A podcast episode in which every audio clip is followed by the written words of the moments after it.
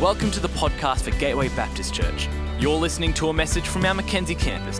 Find us at gatewaybaptist.com.au if you'd like to connect with us as we seek to change lives by following Jesus in our community, our nation, and our world.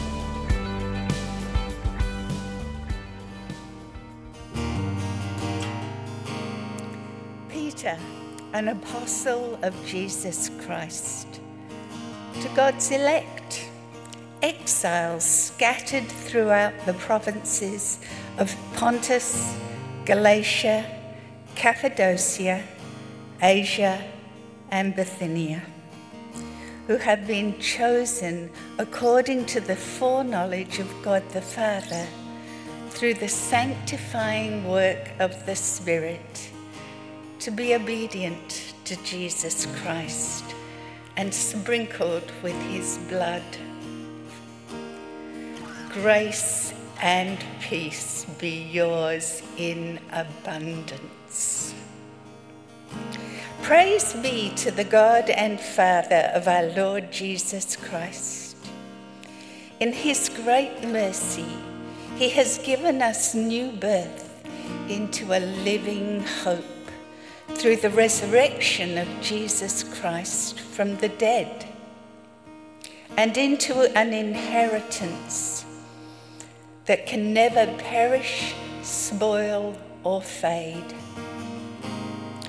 This inheritance is kept in heaven for you, who through faith are shielded by God's power until the coming of the salvation that is ready to be revealed in the last time. In all this you greatly rejoice Though now for a little while you may have had to suffer grief in all kinds of trials. These have come so that the proven genuineness of your faith, of greater worth than gold, which perishes even though refined by fire, may result in praise, glory, and honor when Jesus Christ is revealed.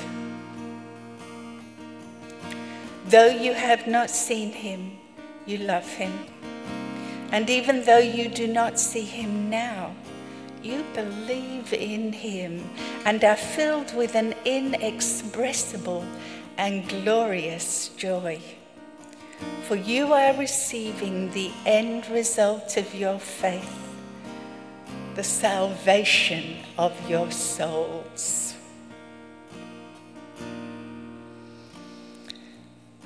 I wonder what kinds of trials, what grief, what challenges and struggles come to mind as you hear Peter's words this evening part of my story is kind of obvious, isn't it? It goes with the wheelchair territory. But I know that suffering and trials and struggles come in all shapes and sizes.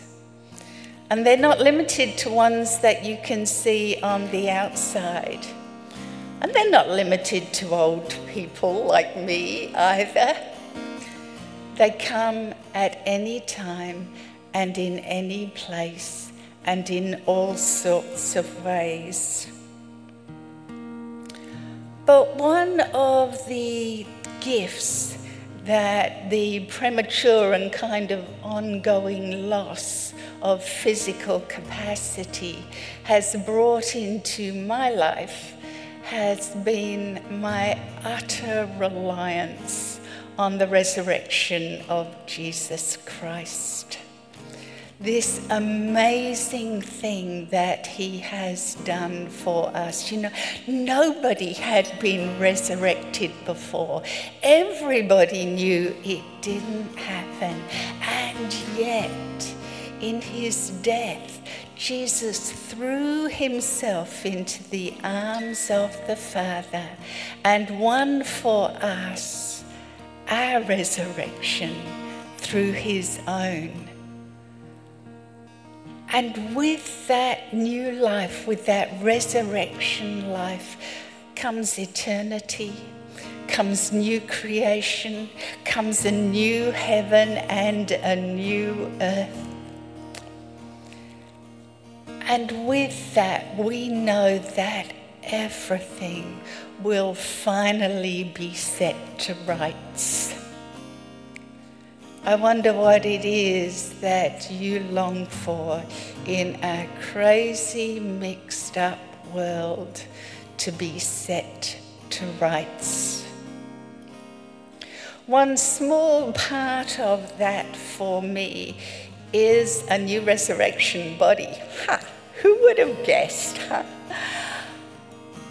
And that's going to be me. I'm not going to become invisible. I'm not going to become somebody else. I will still be me, but I will be healed and whole and have a Holy Spirit empowered body capable of all the things that are fitting in that new life. And I have this kind of quirky kind of hope that might, that might include a capacity to dance and to play tennis, maybe even to wear high heels sometimes, or maybe do all three at once, which will be kind of interesting. You'll know me when you see me. But here and now, that means that I get to live into the hope, the truth of the gospel. Day by day, this is as surely true now as it will be then. And I can live into that. And on a good day, that means with all my heart and with all my soul and whatever strength God chooses to give me, I can take up the privilege of playing my part in His kingdom coming now as it is in heaven. And on a bad day, when I got nothing, and I feel totally overwhelmed, I can still place my trust in Jesus Christ, in all his love and compassion and mercy towards me, and trust that he will bring me safely home. What a Saviour! What a hope!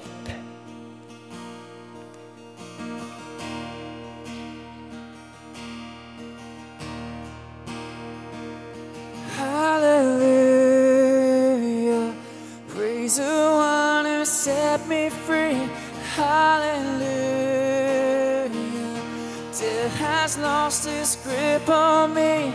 You have broken every Let's stand. Let's worship the one who gives us living hope today and forevermore. The one who has defeated death. Come on, lift your hands, lift your voices. Let's give him praise. Hallelujah. Praise the one who set me free. Hallelujah. Death has lost its grip on me. You have broken every chain. This salvation in your name, Jesus Christ, my living hope.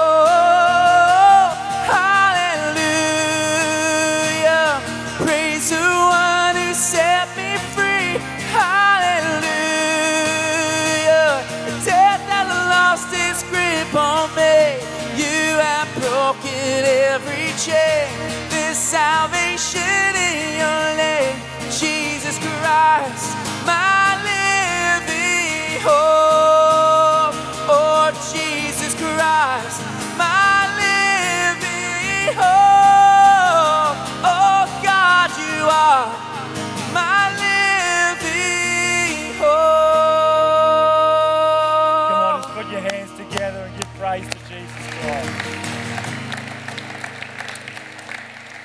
Jesus, we declare that you are the living one.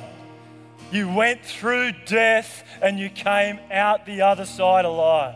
You have defeated sin and death once and for all. You've overcome the grave. And Jesus, we thank you that you give each one of us a way to participate with you, to go through death and to come out alive, to know eternal life, to know the hope of heaven here on earth today and for all of eternity. Father, tonight, would you fill our hearts with your living hope? Father, would you give us strength to endure the trials that we face here on earth? God, would you turn our face towards heaven that we might be a people that live with eternity in sight? I pray in Jesus' name. Amen. Amen. Please grab a seat. As Lauren said, we're starting a new uh, series tonight, but just before I get into that, can you just put your hands together and just thank Anne for coming uh, tonight and sharing with us? I, uh, I love listening to Anne share her story, to share Jesus' story, and the way that they've uh, weaved together so powerfully. And I just believe it's so powerful for us, and you do it with so much grace. And so, thank you. New series, First Peter, uh, tonight. We're calling it Live Different, because First Peter is uh, the disciple Peter the Apostle Peter is, is writing a letter to churches just like us scattered throughout the Roman Empire. And he's teaching us, he's challenging us, he's correcting us at times how to live differently to the culture around us. And so I want to encourage you over these next few weeks to be reading through this ancient letter written to churches just like us and just be asking God, how is it that you want me to live different to the culture that's around me? And tonight, as I kick off this series, I'm just going to share from those first nine verses that Anne read for us before. And I want to ask you a question. What are you hoping for in the second half of this year? What is it that you're hoping for in the second half of this year? You know, I'm kind of hoping that either Susan or the kids for my birthday, for Father's Day, maybe even for Christmas, will buy me a jet ski. You know, I, have been hoping for that uh, for some years now, but I kind of lose hope every year because I go looking in Susan's secret hiding place where she hides the presents, and instead of finding a 150 horsepower jet ski, I find my 150th blue shirt. So if you're sick of my blue shirts, just uh, blame my, my wife who won't buy me a jet ski. You know, I, I, I'm hoping that someday, someone soon will invent a pizza that the more of it you eat, the skinnier you get. Come on, who'd like a pizza? You know, I like that. I love pizza. I've just been on holidays for two weeks. I've eaten about 75 pizzas and I've put on, you know, four and a half kilos in the space of two weeks. I'm kind of losing hope that someone is going to, you know, invent a pizza like that. You know, I hope that all of my kids choose partners that I actually like. I mean, I'm going to spend time with them. I'm going to spend holidays with them, to sit around the table with them, and thankfully, the hope is still alive in my heart because my son, as you heard, engaged, uh, proposed uh, to Eliza uh, on Lake Wanaka at sunrise. He's romantic, just like his dad. she said yes, and we like her. It's good to have you. Where is she? In the family uh, lies. Hope still alive. You know, when we, we talk about hope, we, we kind of talk about it as if it's our desired outcome, it's our preference. It's kind of really wishful thinking. Sometimes it'll happen, sometimes it won't happen, but we're never quite too sure because it's out of our control. That's the way we use the word hope. And as you're thinking of what you're hoping for in the second half of the year, I'll guarantee there's a whole bunch of things that are really just wishful thinking, desired outcomes. They're your preferences. But when Peter uses the word hope in his letter 2,000 years ago, he had a completely different understanding of the word. When he says in verse uh, 3 and 4, Praise be to the God and Father of our Lord Jesus Christ, in his great mercy, he has given us new birth into a living hope through the resurrection of Jesus Christ from the dead and into an inheritance that will never perish, spoil, or fade, which is kept in heaven for you. He's talking about a hope that is not wishful thinking. It's not just a desired outcome, but it's a confident hope. It's a certain hope because it's anchored in an event that's already happened. It's anchored in the resurrection of Jesus Christ. And Peter saw it with his own two eyes. But he wasn't the only one that saw it. 500 different people saw the resurrected Jesus over a six week period. And, and Peter was one of 11 disciples that were left who actually saw the resurrected Jesus. And they gave the rest of their lives from that point on to preaching about the resurrected Jesus, even though it cost them their lives. If they knew it was a hoax, that would have been a good point as they were getting nailed to a cross upside down to say, hey, just kidding, everybody. And over the last 2,000 years, millions of people, just like you and me and many others uh, around the world that are worshiping Jesus right now, have got a testimony of the risen Jesus changing their, their lives. It's a certain hope. It's not the kind of hope, the hope of heaven is not like hoping for a Harley for your birthday. It's a certain hope, it's a confident hope because it's anchored in an historical event, the resurrection of Jesus Christ. But it's also a living hope. It's not a hope that will die. It's not a hope that you can lose. It's not a hope that will peter out over time.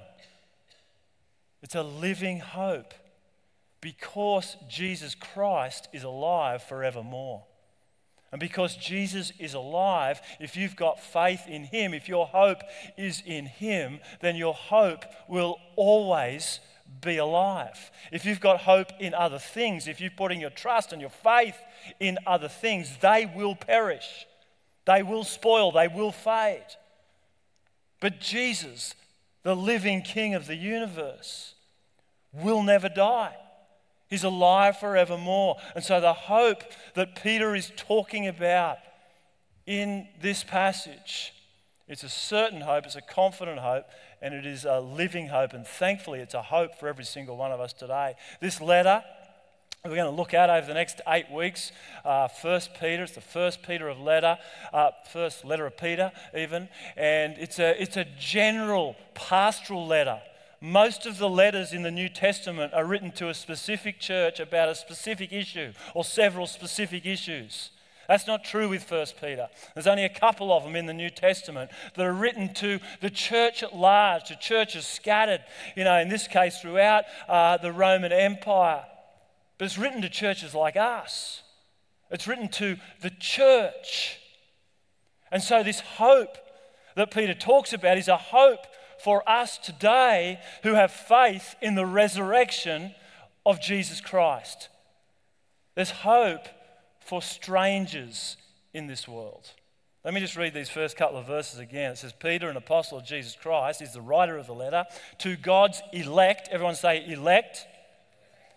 Exiles. Everyone say exiles elect and exiles scattered throughout the provinces of Pontus, Galatia, Cappadocia, Asia, and Bithynia, who have been chosen according to the foreknowledge of God the Father through the sanctifying work of the Spirit to be obedient to Jesus Christ and sprinkled with his blood. Two important words I just want to unpack a little bit in there elect. It's actually become a really contentious word, a really uh, a word that's argued a lot about, a really confusing word, and it's actually become a really frightening word. Am I one of God's elect? Am I one of God's chosen? Am I going to, to make it to heaven? Am I elected by God? It was never attend, intended to be a frightening word. It was actually supposed to be an encouraging word. Peter is writing an encouraging letter to God's elect. Let me give you my understanding of God's election. If you are here tonight and you have faith in Jesus Christ as Lord and Savior, you are one of God's elect. If you're here tonight and you've got some big questions about faith, you know, you're just hanging out at church, just trying to work out who Jesus is, and you're so welcome here to do that. Just keep, just keep coming. Please keep coming. Big questions. We love everyone walking through these doors. with Big questions, big doubts. But at some point in the future, if the Holy Spirit opens your eyes and deposits faith in your heart, and you put your faith, you repent and put your faith in Jesus Christ as Lord and Savior, then you too are one of God's elect. It says you've been chosen according to the foreknowledge of God. Faith didn't accidentally happen to you. You, you didn't first choose God, He first chose you and to work in your heart and your mind to lead you to salvation and faith. I want you to think for a minute. This, is an encouraging word. Just think for a minute. How, how many people, you know, in hindsight, that you've either had to live with, work with, you know, befriend at school, sit next to at uni, whatever, work in a, a group together, you wouldn't choose to be near them, to work with them, to have a relationship with them if you had the foreknowledge of how much they would hurt you, of how much pain they would cause you. We've all got some people in our lives that we wouldn't choose if we knew the pain they were going to cause. But God the Father knew how much you were going to sin against Him, knew how much you'd ignore Him, knew how much you'd grieve His heart, and yet He chose you anyway. It's good news. And He says to the elect, the exiles scattered throughout this part of what's now modern day Turkey, a whole bunch of cities of churches through modern day Turkey. And this word exile, it actually goes back to this Old Testament picture of when the people of Israel were living in Babylon as captives. They were exiles, they were living in Babylon, but their heart was in Jerusalem. Another word that gets translated in this letter for, for this uh, Greek word is sojourner. It's kind of like you're on a journey just passing through, but you don't really live here. Another word that another translation uses is pilgrims of the dispersion in the King James. Pilgrims of the dispersion. It means you're a pilgrim passing through. You've spread to a place that's not really your home. But I love the way that the NAS, NASB actually translates this word. And it says, to those who reside as strangers in this world. See, what Peter is getting at is if you have faith in Christ, you might live in the Roman Empire, but Rome is not your home. You're a citizen of heaven. And why that's really important is because you are called not to live according to the culture of the Roman Empire. You're called to live according to the culture of the kingdom of heaven. And for us today, it means if we are believers, if we are the elect, if we have faith in Jesus Christ, if we've been chosen according to his foreknowledge, it says we've been chosen according to his foreknowledge to be obedient to Jesus. Not to do whatever we like, not just to go with the flow of the culture, but to be obedient to Jesus. That's why he, he chose you. And so Peter is saying to us, This is not our home. We're not just to live according to the cultures of this great nation that we live in. You're citizens of heaven. You're called to live differently. You're called to live according to the values of the kingdom of heaven. And that makes you a stranger. Put your hand up if you're sitting next to someone who's a little bit strange. Most of you sitting next to someone that's a little bit strange. Some people, some people are a little bit strange. Some people, particularly at this service, actually, some people dress strange. I mean, I actually think if you're not wearing a blue shirt, you're dressed strange tonight. If you're wearing a shirt with a pattern on it, that's really strange. Why you'd want to wear a pattern, I don't know. Some people dress strange. Now, some people eat strange. My wife, for as long as I've known her, has eaten McDonald's chips dipped in a chocolate sundae.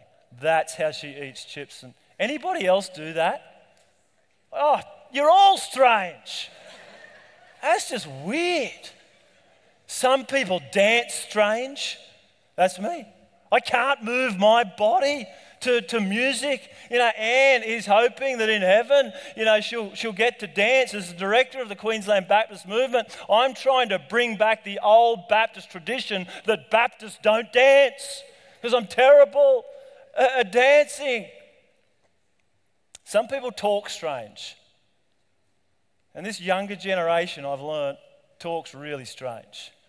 I was up at YC uh, a couple of weeks ago and they gave me a vocab test on a whole bunch of words that you use. I got zero out of eight.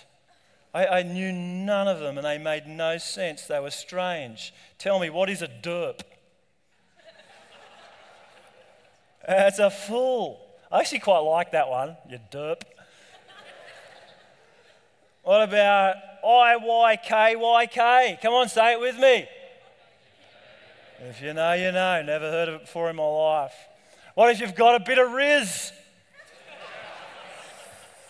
oh, what are you laughing at? Apparently, I got none. it means you got charisma. This is one of my personal favorites. That's really bussin'. I was sure it had something to do with transportation. Uh, apparently, it's really tasty food or something's really, really good. It's bussin'. I'm not sure if you're allowed to put dude on the end or what, but finna, that's just a dumb one.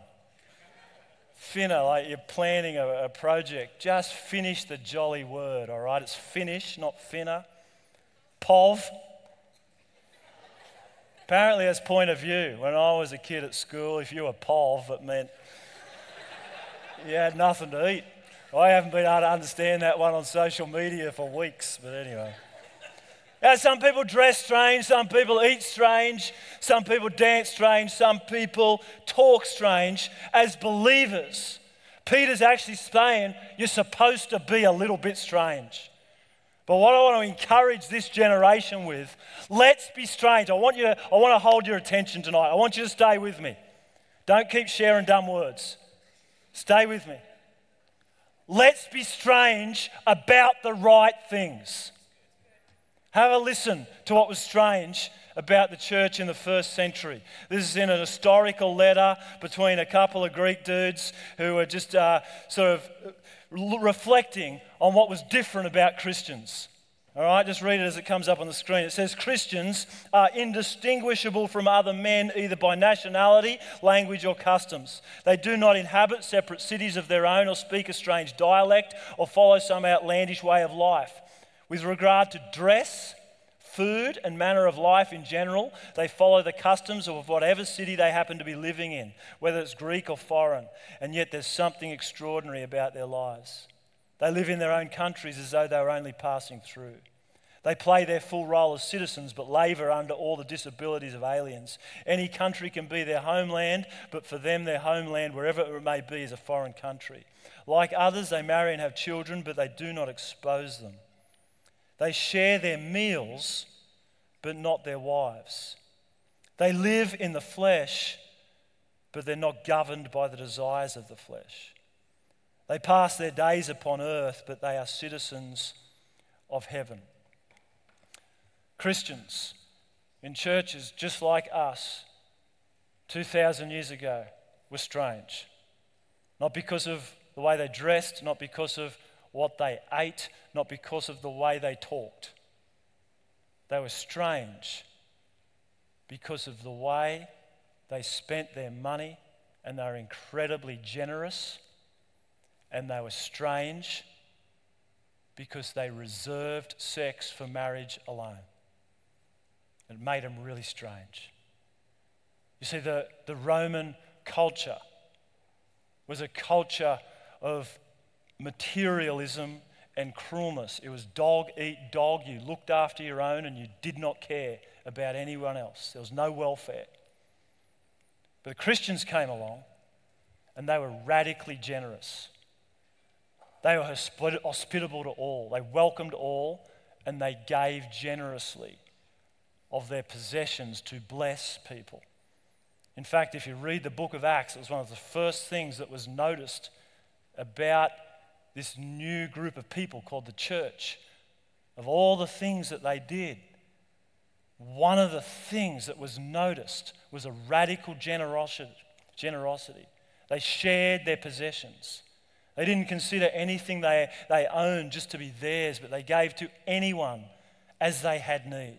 It was always one of the things that people noticed was strange about the church.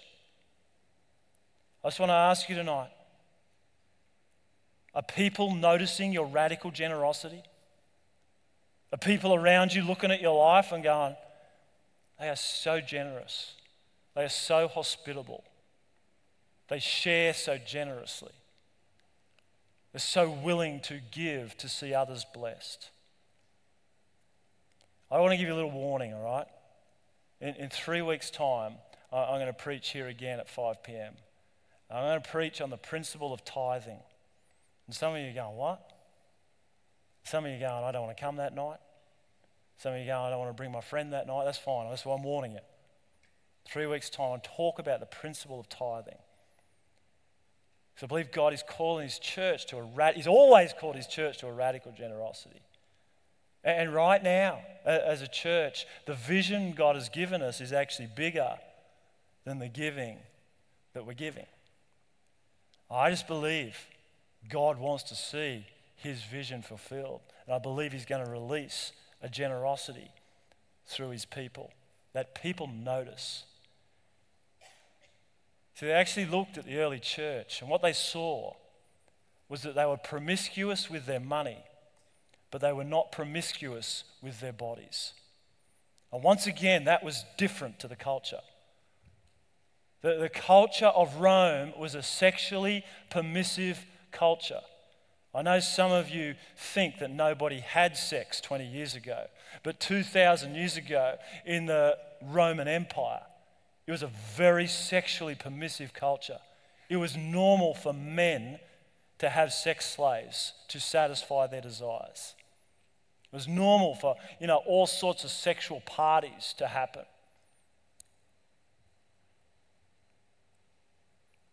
But not to the Christians. They were different. They were strange. They reserved sex for their spouse alone and it made them strange. I tell you, we live in a sexually permissive culture today, and it's getting more and more permissive. You see, what, what you can watch on just mainstream telly tonight at normal hours, you know, you had to go and, you know, steal, you know, from some bloke at school's dad's workshop who'd got it from some pawn shop 40 years ago. Our culture is becoming more and more sexually permissive. And I wonder if some of us are allowing the culture to creep into our lives. We're, we're watching some content that is acceptable to our culture, but it's displeasing to Christ and it's damaging to your soul. I wonder if some of us are talking about other people sexually in, in a way that is acceptable to our culture. Everyone's doing it. But it's displeasing to Jesus and it's damaging to your soul. And I wonder if some of us tonight, we're actually sleeping with someone who's not our spouse. And it's acceptable to our culture. But it's always been displeasing to Jesus and damaging to your soul. We're called to be a little bit strange. Know, we're starting a new 5 p.m. service, as Lauren said at the beginning, where uh, it's just a change of time. But I actually wonder if some of us tonight, it's actually one of those line in the sand moments where it's also a change of behavior, it's a change of attitude, it's a change to be different. The Bible uses the word repent, to actually turn around from what we're doing and to live differently, to live a life that is pleasing to Christ. There's hope for those that are a little bit strange. There's hope for strangers in this world. You might be a little bit strange to the people in the culture around you, but you're known in heaven. God knows you. You're not strange to Him. There's hope for the strangers in this world, and there's also hope for the screw ups in this world. I'm not sure, I've preached this three times today, I'm still not sure if you're allowed to use that word in church, but I actually think it describes how we feel sometimes really well. First Peter, verse 3, it says, Praise be the God and Father of our Lord Jesus Christ. Next four words, in his great mercy. Because of his great mercy, nothing else. You didn't deserve it, you didn't earn it. There's nothing you did to, to, to kind of strive towards it. It was because of his great mercy that we've been given new birth into a living hope through the resurrection of Jesus Christ from the dead, an inheritance that can never perish, spoil, or fade. I love the fact that Peter was the first leader in the church because he screwed up at times. I, I relate to him. He kind of started out wanting to do the right thing. And some of you understand this. You want to live courageously for God. You want to do the right thing. You want to live differently. You know, Peter's the guy who started walking on water with his eyes focused on Jesus, but then he got scared as he looked at the wind and the waves around him and he started to sink like a stone. Peter was the guy in Matthew chapter 18, in one breath, he says, Jesus, you, I don't care what anybody else, who anybody else says you are, you are the Messiah. You're the Son of the living God. And, and Jesus says to him, Only heaven could have told you that. Only that could have been revealed from heaven. And then Jesus says, I'm going to have to die to actually save the world from their sins. And Peter says, No, you don't. You're not going to suffer so that we get saved. And in the next breath, Jesus says, Get behind me, Satan. Now, Peter's the guy the night before Jesus died said, I'll never deny you, Jesus, ever. And then before the clock strikes 12, Three times Peter denies that he even knows who Jesus is. He screwed up. But we see in the life of Peter there is hope for the screw ups in this world. There's hope for you and me because God is a God of great mercy. Now, Jesus, after being denied by one of his best friends, turns up on the beach when they've sort of walked away from their mission, they've walked away from their purpose, and they've gone back to fishing. Jesus turns up on the beach, he cooks some brekkie, and then Peter comes to him, and Jesus says to Peter, Peter, do you love me? He says, Yeah, I love you. He says, Okay, feed, feed my lambs. Peter, do you love me? Peter says, Yeah, I just told you I, I love you. He says, Okay, take care of my sheep. And then a third time. And then starts to click for Peter. Three times I denied knowing Jesus. Three times Jesus says, Do you love me? Peter says, Yeah, I love you. He says, Okay, get on with your mission. Take care of my people. He restores Peter, he reinstates Peter to his calling, to his purpose, to his mission. If you're here tonight and you feel like, oh man, I keep trying to do the right thing, I keep trying to follow Jesus, but I keep screwing up, I keep messing up. God is a God of great mercy. He's a God of second chances. He calls you again to repent, and He will restore your soul and He'll reinstate your purpose. Because of his great mercy, you've been given new birth into a living hope, and it can never be taken away from you. It's not something you've earned, it's not something you've deserved, it's something that you have been given. It is an inheritance. An inheritance isn't something you earn, it's something you're given because you belong to a family. For the last two weeks, my parents have been spending some of my inheritance on our family. They decided to spend it while they were still alive. And so they took us all to New Zealand. It was a wonderful, generous gift. This is our whole family, 20 of us in, uh, in New Zealand. It was, it was a fun time, generous gift. I couldn't have earned it, couldn't have deserved it. One of the really special things, other than you know Joey and Liz getting engaged, was that I got to baptize two of my nieces. They wanted to get baptized in Lake Wanaka. It was one and a half degrees. I said, I'm too old for that. I, will be seeing Jesus face to face really soon if I got to get in that lake. And so we, had, we found a hot tub on the side of a hill in New Zealand. And I got to stand with them and I said, You know, the real inheritance is really precious and lasting that you're receiving here tonight is the inheritance of faith. Just like Paul said to Timothy in 2 Timothy chapter 1, he said, I see the faith that once lived in your grandmother Eunice, now, sorry, Lois, and now lives in your mother Eunice, is also been passed on to you and it's become real for you.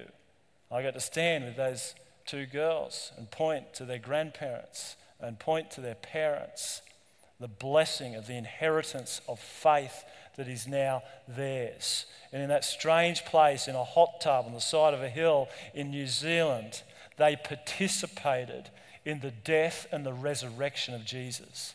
As they went down into that watery grave, they participated in, in the suffering of Jesus on the cross, and their sins were put to death. And as they came up out of the water, they participated in the resurrection of Jesus Christ, the new life that He has given us, the new life, the, the eternal life that He's made a way for every one of us. And they have an inheritance that is far greater than anything material good that will be passed down from their parents or their grandparents. And it is an inheritance because of God's great mercy and the resurrection of Jesus Christ. They have been given new birth into a living hope that will never die, never perish, never spoil, never fade. And if you put your faith in Jesus Christ, you've received received His mercy, you've repented of your sin, and you've trusted in the resurrection of Jesus Christ, then you too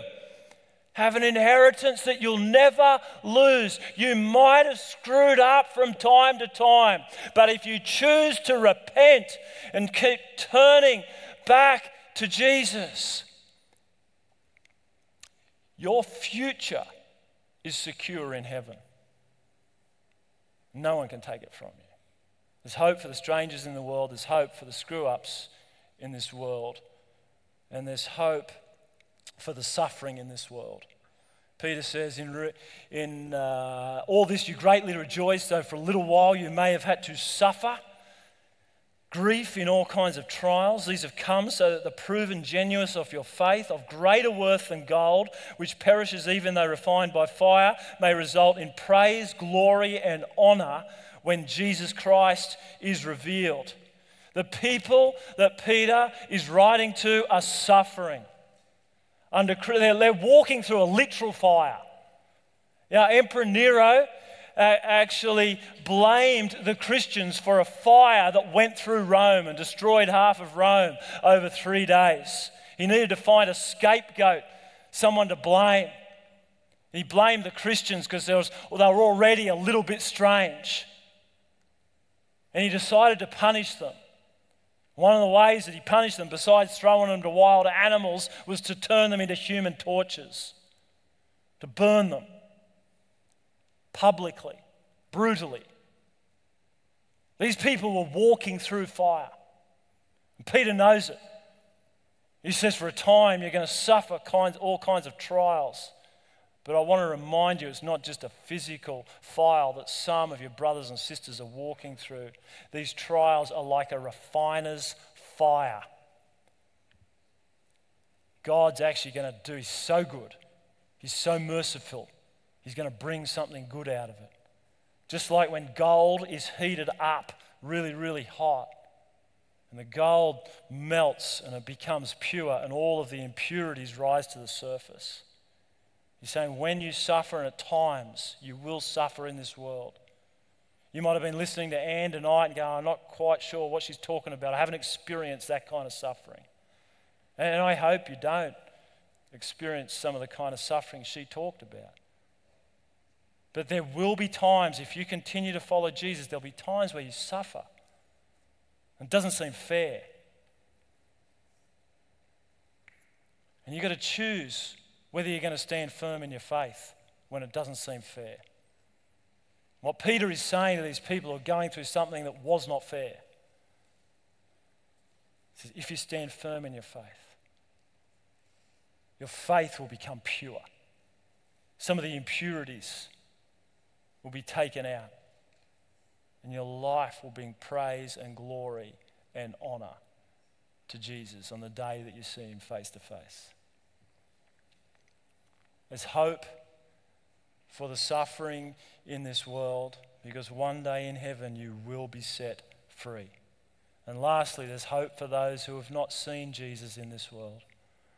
There's lots, I love Peter, I love his book, I love the, Peter's stories because there's lots of similarities between us and Peter. I relate to him. I think many of us can relate to a character like Peter. But one of the differences is Peter actually saw Jesus saw him die, saw him resurrected. This is what he says, that last part that we read tonight. It says, Though you have not seen him, you love him. And even though you do not see him now, you believe in him and are filled with an inexpressible and glorious joy, for you are receiving the end result of your faith, the salvation of your souls. This letter has been preserved for 2,000 years to help us persevere in a culture that's actually heading in a different direction, to help us persevere when we've made all sorts of mistakes, to help us persevere when we're walking through suffering. We have not seen Jesus, yet we love him. We have not seen Jesus, yet we believe in him. And He'll give us an inexpressible joy as we continue to look to Him. So I finish tonight. I want to encourage you to keep eternity in sight. Just imagine that this rope is actually a picture, a timeline of eternity. If you can just take that rope a little bit further, Max, and just show us how long eternity actually is. Just keep going. Yeah, no, don't stop. Keep going out the door. Yep. Keep. No, no, don't stop there. That's it. Keep walking into the dark. Yeah, over, over the fence. If you imagine this rope is a timeline of all of eternity. No, okay, that'll do. This little orange part here represents your life on earth. And the whole timeline of eternity, this little part, represents your life on earth. But often, what we get stuck doing is focusing all our attention on this little part here. We focus all our time and attention on building wealth and possessions and making our lives comfortable. We focus all our time and attention on satisfying our needs, whether they be sexual or other. Thinking I've got to have as much fun as I possibly can in this little bit of time here. We focus on the mistakes that we've made and we beat ourselves up for the mistakes that we've made. Because all of our attention is this little part here. When we suffer, just can't get past the suffering that we're walking through because it seems like it's going to last forever. But it's not. Eternity is a very long time. There's going to be a day when Jesus comes again and there will be no more suffering. There'll be no more screw ups. There'll be a day we'll see Jesus face to face. Right now, we can't see him. But what we can do, and what Peter's encouraging us to do, is to live with the hope of heaven, to live with eternity in sight, and to do whatever we can right here that'll have a big impact going on for all of eternity. To do whatever we can right here to give glory and honor and praise to Jesus Christ, the living one, for all of eternity. Keep eternity in sight. Live a life focused on the hope of heaven. Can come back, Max. There is hope for the strangers in this world because you are known in heaven and one day you're going to see him face to face. There's hope for the screw ups in this world, if for those who screwed up in the past, because your future is secure in heaven. There's hope for the suffering in this world, because one day you will be set free in heaven for all of eternity. And there's hope for those who have not yet seen Jesus, but you love him, you believe in him anyway, because that is what enables you to enjoy eternity with Him. Can we stand together tonight? I want to pray for two groups of people down the front. We intentionally made it two groups. People won't know what reason you're coming for. God will. I'm going to pray for both of you. I want to pray for those who are walking through the refiner's fire right now and you need strength to endure. You're just coping. Some of you here that are just coping. You're just holding on to faith and you need strength to endure the fire that you're walking through. I'd love you just to come down tonight and say, That's me. Just open your arms and say, God, God, give me strength. Fill my heart with hope Romans, it says the Holy Spirit fills us with an overflowing hope. I believe He wants to do that for some of us tonight. I also believe there's others that need to repent of just going with the flow of the culture sexually. Whether it be what you watch, the way that you talk, or the way that you use your body. And today's a new day. Today's a day of repentance.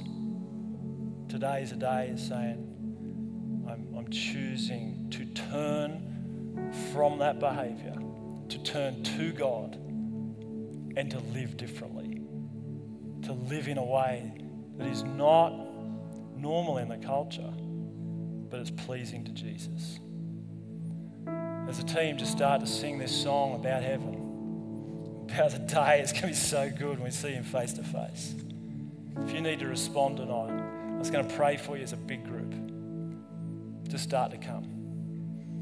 Start to come. Just kneel, open your arms before Jesus.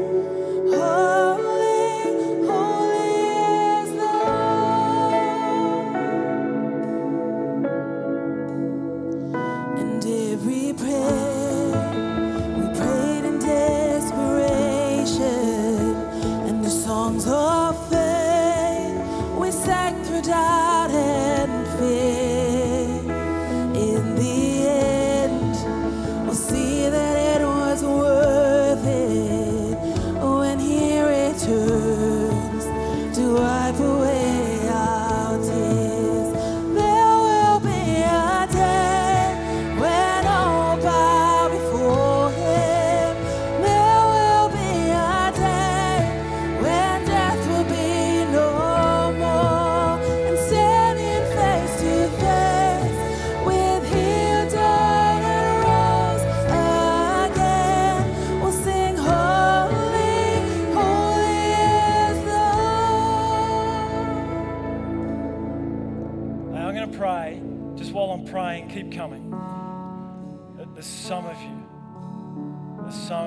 God's calling to live a holy life.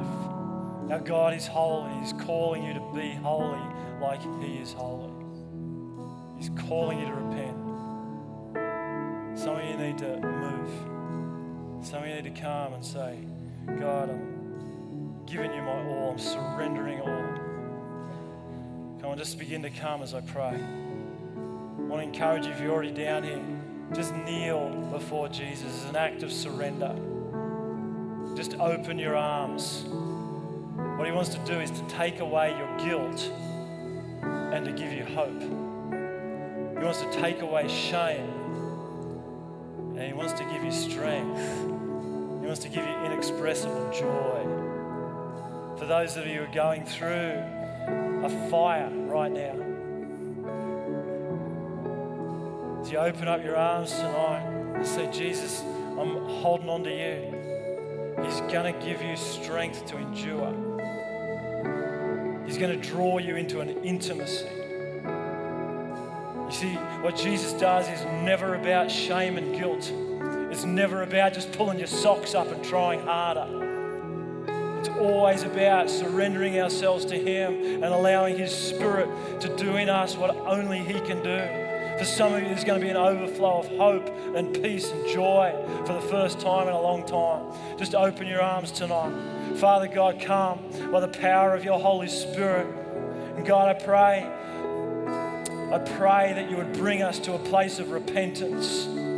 God, a place of real change. A, place where the way that we talk, the way that we think would be pure. The, the way that we use our bodies, God, would be pleasing to you. God, tonight, I pray that as people just offer themselves to you, that you would pour out your forgiveness, your grace, your mercy. God, wash away sin. God, make them white as snow. Renew a right spirit within them. God, I pray that you would, you would give them hope for the future, that what has plagued them in the past wouldn't be what continues to hinder them in the future. God, there would be a, a new strength to walk righteously, to, to walk in paths of righteousness. God, would you set free from addiction? God, set free from addiction to porn. God, set free, set free thought life to actually think about what is pure and right and noble. God, where relationships need to stop and be broken, where, where repentance will actually mean a, a change in relationship. God, would you give wisdom and strength tonight to do that with, with grace and with truth? God, bless tonight. You're a God of blessing. Father, tonight I pray for those that are walking through a refiner's fire. It doesn't seem fair. God, right now as they open their arms towards you, God, would you come by the power of your Holy Spirit? And God, may they know grace and peace in abundance. God, may you be so close to them as they reach out to you. God, draw them closer to your heart that they might hear your heartbeat. They, they might hear your, your word of promise.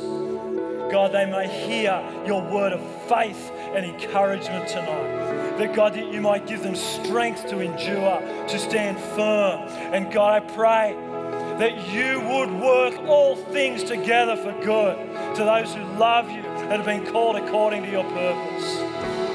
God, would you bless these men and women tonight? God, would you fill them with the hope of heaven? I pray in Jesus' name. When you're ready, come on, let's all stand together and continue to sing this song.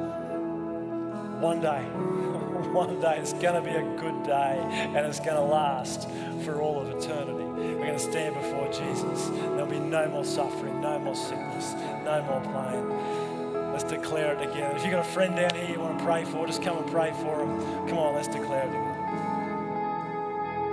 And on that day, we'll join the resurrection and stand beside the heroes of the faith. And with one voice, generations. Will sing, Worthy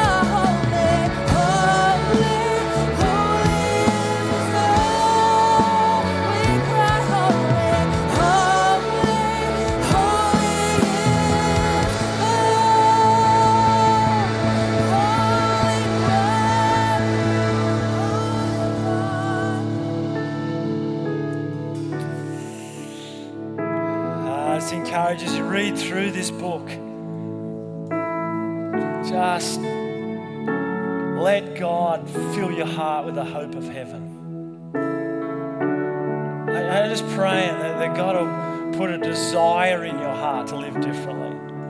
It's not going to be something that's going to feels like someone's kind of you know twisting your arm up the back. It's just as you fall in love with Jesus, there's going to be a desire, you know, to live a life that's pleasing to Him just uh, just sit in God's word this week. Can I encourage you if there's something significant that God was doing in your heart tonight, tell someone, whether it's your life group leader, whether it's your youth pastor, young adults pastor, it's some mates that you need to start praying with. Just tell someone, someone that can walk beside you, someone that you can keep accountable to. Just tell, tell someone, and really encourage you come to Move Conference. Who's, who's coming to Move Conference? Yeah, I'm coming. I got it. It's my job. I don't know what God's going to do. We've never done this before. I'm just trusting God's going to move. We're just going to give Him some space to move. And, and what I'm praying is there'll be a whole bunch of us here over the weekend that'll go in 10 years' time. We'll go, I was at the first ever Move Conference. And God spoke to me powerfully. And it transformed my life. It changed the trajectory of my life. Gave me vision. for the future. That's what I'm praying for. That's what I'm trusting that God's going to do as we just come before Him and worship Him. So I really encourage you to be here, get registered for Move Conference. Let's see what God continues to do in our midst. God bless. Have a great week.